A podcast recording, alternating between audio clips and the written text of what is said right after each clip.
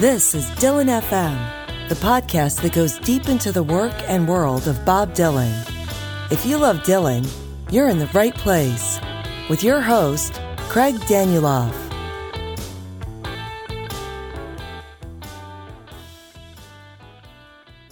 Dylan and the Dead. There's a ring to it, even if it's not your favorite collaboration or you don't know that much about the relationship. Most fans know about the official album, even if they don't rate it very highly, and they know about some famous, if somewhat disheveled shows back in the 80s. Plus, they know that Bob Dylan and Jerry Garcia were friends and had what seemed to be a deep and important relationship. That's all true, but there's much more. There's more music. There's an alternative version of the famous album, a wealth of rehearsal tapes, videos of the live shows they did together, and really magical covers that the Dead did of Dylan, and more recently, that Dylan has done of the Dead. And there's even more to the pivotal nature of this relationship, things that seem to have massively impacted Dylan's life and career trajectory. Dylan and the Dead isn't an album, it's a relationship that's a critical part of the Bob Dylan story. Today, we're going to talk to Harold Lepidus, who is something of an expert on this relationship. He attended the very first Dylan and the Dead concert. He's written and lectured and taught classes about the relationship between the men and the bands, and he's the perfect person to explore it with us.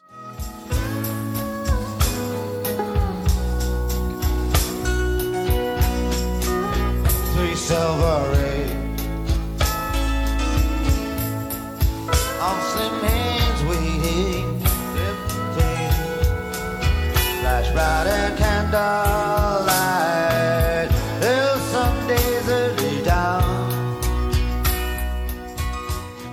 This is the third episode in our series on what we're calling Dylan's five worst years, 1984 through 1988. We're not working through in strictly chronological order, and the dead come into Dylan's life towards the end of this period. The rehearsals and live shows were in 87, and the live album came out in 88. But more importantly, as we'll talk about in this conversation, the collaboration seemed to have had a lot to do with what happened next, notably the never ending tour. Check the show notes for links to a lot of the material we discussed videos, rehearsals, covers, and more.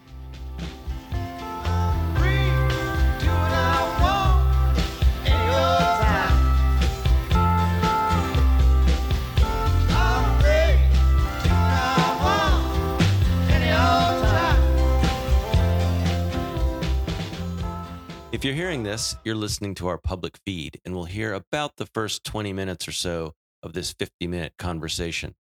To hear the extended version and get all of our extended and bonus episodes, as well as shows from Pod Dylan, the Dylan Taunts, and the new Watching the Covers Flow show with Ray Padgett, and more, please subscribe at Apple Music or at fmpods.com. See the show notes for details. Now, here's my discussion with Harold Lepidus on Dylan and the Dead.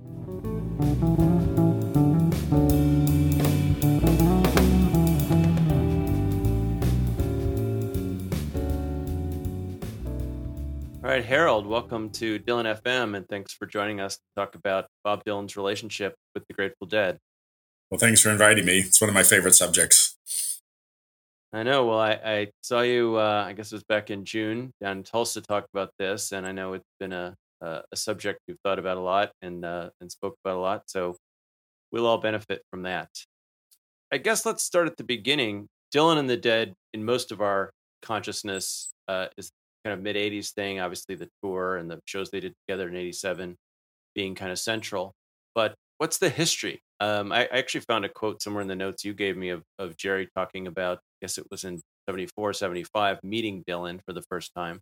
But what do you know about the way these guys came together and kind of the years before they started playing together? Uh, well, early on, they were basically aware of each other. Uh, I guess the best story I can think of is uh, Phil Lesh was a mailman in 1965. And on AM radio, they played uh, Subterranean Music Blues, and he had to pull the his uh, mail truck over to uh, absorb it all. And they and he may have been exaggerating, but they said they played it like three times in an hour or something. But whatever it was, um, it clearly had an impact. That it, it's um, you know these days very familiar with things like Subterranean Homesick Blues, but it must have been very shocking to hear that voice amongst uh, the Beatles and everything else. And and then also the Dead started covering not only songs like uh, "It's All Over Now, Baby Blue," but they were covering a lot of the same songs that Dylan was doing, like "Deep Ellum" and uh, "Stealin'," songs like that. Um, so they came from the same background, a lot of it. Buddy Holly, Buddy Guthrie, like that. Then I know Dylan went to some shows. Uh, one of them was with uh, David Bromberg. They went to see the Dead in the early 70s. So um, that would be the um, earliest uh, observation, I guess, of Dylan seeing the Dead that we know. Jerry and Bob are very close to the same age, if I'm correct about that. Mhm. Yeah, And Dylan, Dylan, Dylan's like a little bit older, but it, Jerry seems older. Yeah, I think to Bob, he seemed like a, like an older older brother. right, and I saw that that that that I don't know if it was Jerry or various players from the Dead that 61 or so is around when they started doing professional gigs. So there's another symmetry in their life experience. right. There were they were Mother McCree's jug band champions or whatever they're called, something like that. Yeah, like a it, um, the Dead was a mix like Dylan single handedly. The the Dead had a you know a jazz guy, a country guy, a blues guy, brass guy. You know, they all put it all together, became Grateful Dead. Right. So we enter this period that we're looking at, starting, you know, I mean, for this, my little focus here, sort of 80, 84 through 88. And, you know, Bob is, you know, in a weird state, obviously. Empire Burlesque and Real Live have just come out. We are, we are the world recording and Live Aid happens and then Farm Aid. And as, as, as you talked about, uh, both in your presentation and we talked about getting ready for this, Dylan starts playing with other people kind of more actively um, and he goes and plays obviously with Petty and the Heartbreakers. Does quite a long tour, you know, about sixty shows in '86, and then he has a really long break. Uh, I didn't realize it, but eleven months off uh, from the end of the Petty tour to the beginning of the Dead tour, which right, this is definitely pre pre never ending tour. Mhm. Um, and then we get this kind of short you know tour with the dead and as we'll talk about there was some rehearsals that luckily were recorded and have circulated you know just before that. And then obviously the next year dylan's in the the wilburys. We know it's a it's a period of reassessment and and discovery and kind of figuring out what to do and and part of the way bob does that is go to other music and musicians um, and in this case very established bands who were probably at higher points in their career than he was and play with them and see what happens. Do we know anything about how Dylan and the Dead, despite that long mutual, you know, awareness and admiration, came together for the tour, Uh, or for playing together, even the rehearsals before they decided to tour? Um, I don't know if we do know exactly how how it came together. Like, everything I'm saying is based on things I'm observing. Obviously, I'm not inner circle there, but uh, in 1986, when Dylan was touring with Petty and the Heartbreakers and the Queens of Rhythm, they did stadium shows where they they shared the bill with the Grateful Dead. So I'd imagine that if that was not um, already somewhat in progress, it certainly I would imagine they were all hanging out to a certain extent, and probably things escalated from there. Uh, one one example that it's easy to see online is uh, on the se- the same day as the second Farm Aid, Dylan and the Dead and Tom Petty and Heartbreakers and the Queens of Rhythm. I like to give the Queens of Rhythm uh, credit. um, they were playing in Buffalo at a stadium, and uh, the early days of satellites, they didn't know to block things out for people who were, you know, fanatical fans and had VCRs and satellite dishes in their house. So um, the first two hours of uh, Dylan and Petty and uh, a good chunk of the Dead as well uh, is available to see. But uh, that, that's one example of uh, where you can check out what was going on. Oh, I, I will look for that one. I haven't seen that one. We're going to talk about some great videos of the two together later, Mhm. um, but I'll have to go back and, and get that one. So in June of '87 are the San Rafael rehearsals, which we have a four CD set of, which is just fantastic. You know, I had heard it years ago and had it, you know, in the pile of stuff, and in the last week I've been listening to it a ton. And as I said online, I I think there's a one CD, at least one album version of that, just phenomenal. So I, I guess talk about your view of those rehearsals and what do those start to tell us about, you know, how the two are feeding off each other and how this is, uh, you know, affecting Dylan? Uh, yeah. So as as we were talking about you know, the previous year with Tom Petty, uh, he was uh, doing a lot of uh, older songs and a lot of covers. And uh, listening to the recordings, he, you know, first of all, obviously, you know, Petty and the Heartbreakers are, are a tight, a great, band. They play together and tune and everything. and um, and like I don't, I don't know this for a fact again, but uh, you know, they're they were doing Rainy Day Women and and Positively Fourth Street, and obviously Petty and the band were big fans, and just wonder if they were encouraging Dylan to revisit some of those songs, and he did them.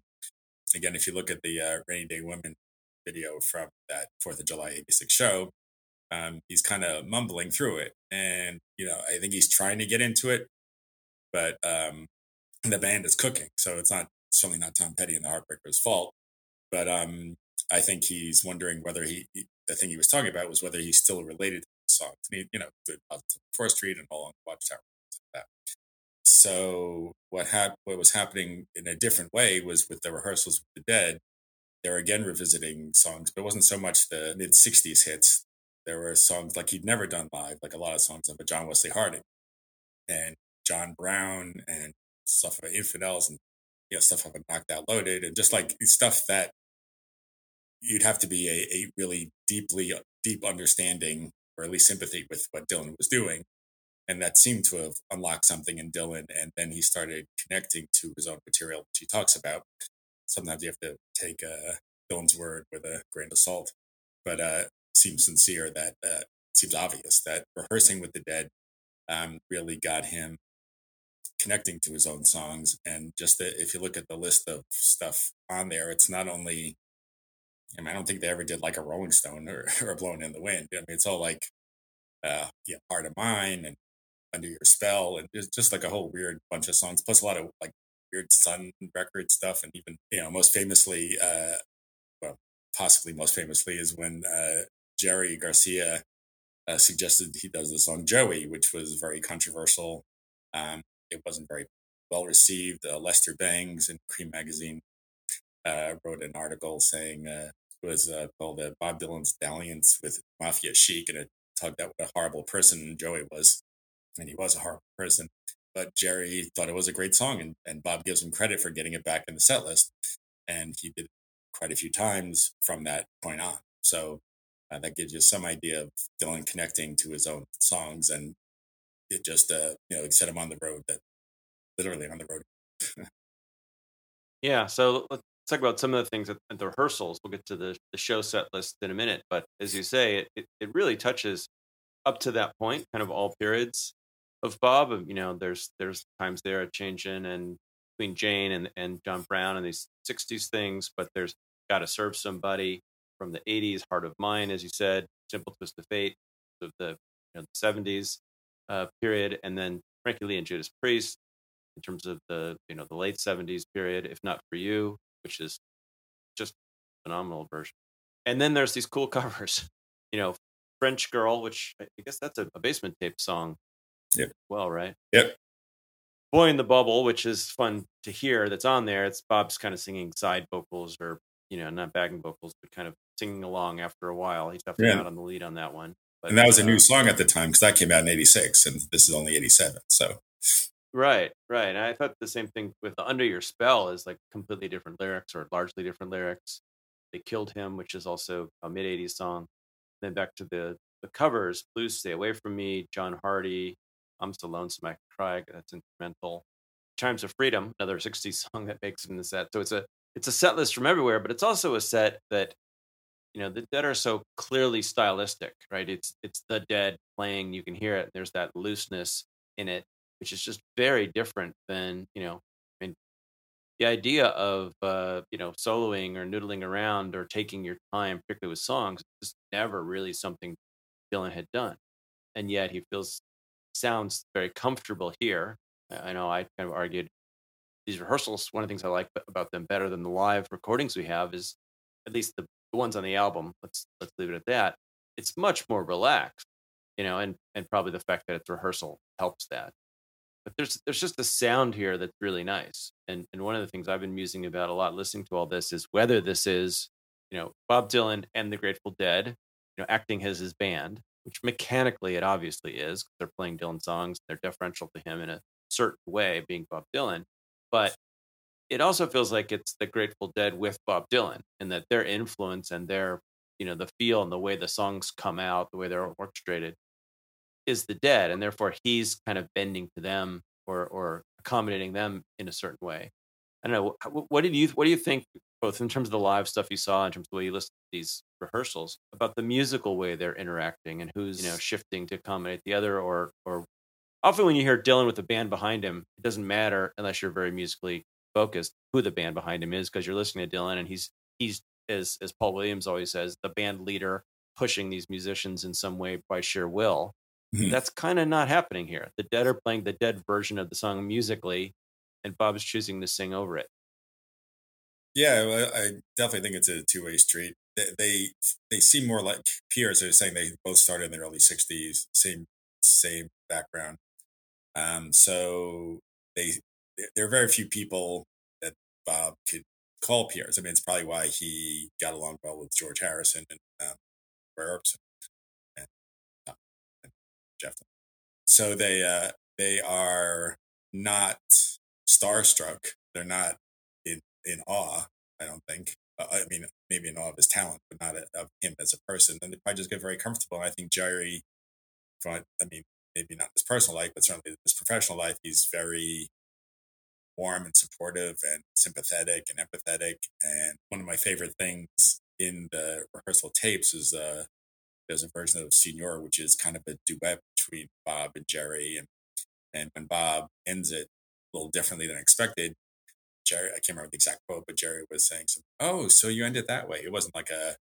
It must have just been a very safe haven for Dylan to not worry about who he is or who anyone else is. He could just connect through the music. That's the feeling. I And as you say, there's a there's a there's a quite a lot of quotes of when Bob was asked about this, the influence of the Dead, and he really gave them credit for helping him, you know, re- refine his songs, the kind of thing he says, or show him a new way to get at them, to sing them, to reconnect with, with meaning.